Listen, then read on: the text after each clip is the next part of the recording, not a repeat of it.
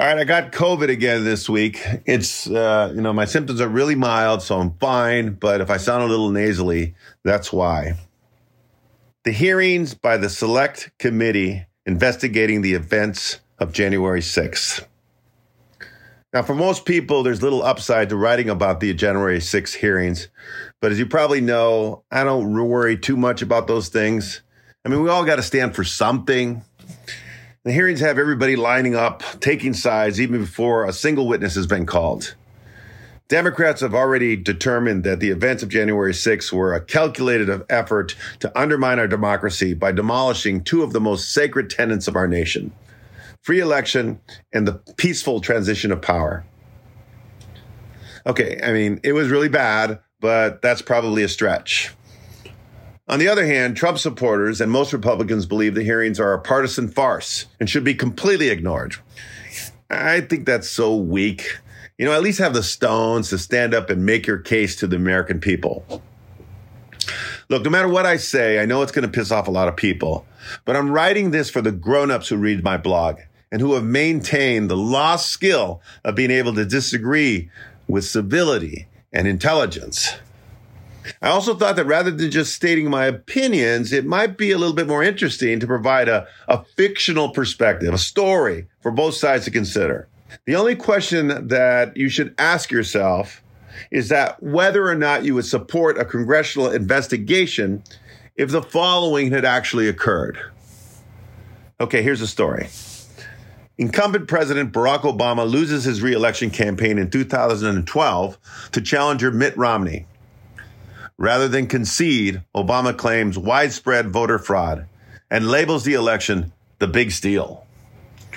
Obama takes his claim to the courts and loses 59 out of 60 lawsuits. The one win was about process, not voter fraud, and therefore has no impact on the election results. Several of the cases Obama lost in court were presided by judges appointed by Obama himself. Obama moves on and starts to pressure election officials from his own party in Georgia and Arizona to overturn election results. They refuse Obama's demand, citing that there's no evidence of fraud. Obama calls them Dinos, Democrats in name only. Obama's own attorney general confirms that there's no evidence of widespread voter fraud and that he lost the election fairly. Obama responds by demanding his immediate resignation. With no options left, Obama tells his vice president that it's within his power to reject the electoral college votes and certify Obama the true winner of the election.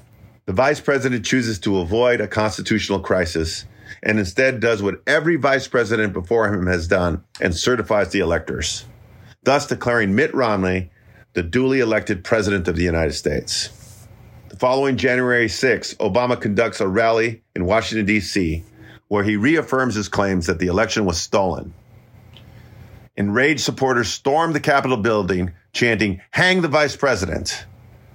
The rioters severely vandalized the Capitol building, and one Capitol police officer is killed and many others injured. All right, end of story. I think you guys get the point.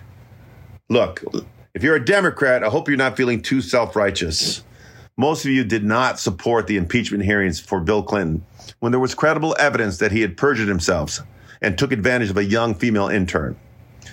Instead, Democrats claim that regardless of the president's actions, which were both illegal and unethical, the entire investigation was a political witch hunt. And it had nothing to do with the origins of the investigation, which was really about an investment scheme known as Whitewater. So if you're saying to yourself the actions of Bill Clinton were nothing close to the actions of Donald Trump, you're missing the point. The question is whether Clinton's actions merited an investigation. And I think that now that we've had time to consider things, we can all agree that the answer to that question is yes. Now, I know talking about the Trump situation, that some people believe that the rioters were actually Biden supporters or Antifas pretending to be Trump supporters in order to make the former president look bad. This conspiracy theory has since been totally disproven. However, if you still believe it, you really need to take a break from the sources from where you're getting your news right now, man. I mean, seriously. Notwithstanding the actual perpetrators of the riot, there is nothing in this fictional story about Obama that didn't actually occur in And none of it is really in dispute. Trump. Now, if you're Republican, can you honestly say that if the Obama scenario had actually occurred, would that not have merited an investigation? I mean, my guess is you'd probably be calling the, Obama the biggest threat to our country since the Civil War. Look, my honest opinion of the hearings is that they need to happen. Will there be theatrics? Sure. But people with open minds, if there's still such a thing, deserve to hear directly from the people who were involved. Now, do I think the hearings will prove that Donald Trump is guilty of anything other than being crazy or delusional? I don't think so. Being crazy or delusional is not a crime. Look, hypothetically, if someone says that a particular politician deserves to be shot and some nut job shoots that person, is that person guilty of murder? Probably not. But that person still is a reckless jerk and should be shunned. What occurred on and around January 6th was definitely not okay. I mean, it was horrible. And people should have the opportunity to learn more about what actually happened. Will it matter? Probably not today. But history will have the benefit of time. And people in the future will be able to make their own judgments, whether we like it or not. I mean, I think I, I, laid out my my opinion pretty clearly in the in the actual blog. Um, you know, it's it's hard. You know, it's hard right now to be able to determine facts from opinion. You know, all of us are just being inundated with uh, false information. But I think we could all agree that what happened on January 6th should never happen again. And the people who uh, were behind it should be held accountable, no matter who that is. I mean, I hope we all can agree on that. Like I said, I think the way this plays out is going to be, you know, important. I didn't watch the first day of the hearings, to be perfectly honest. I'll probably watch some of it.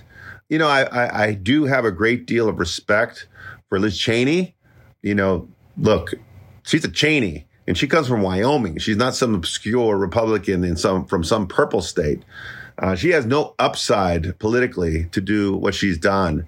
So she has a lot of courage to stand up there and and do what she's doing. And I hope that both Republicans and Democrats learn from her that it needs to be country first.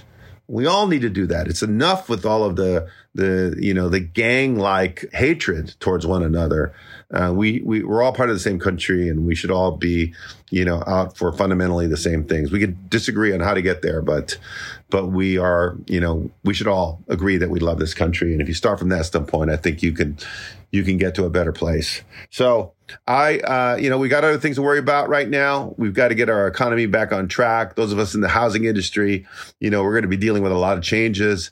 So I'll be talking more about that. And we've got latitude coming up in September. It's going to be fabulous. So I'll be writing about that as well. So, you know, thank you for indulging me. I had to get this off my chest. Hopefully, uh, something of it will be helpful and useful to all of you. And thank you for listening.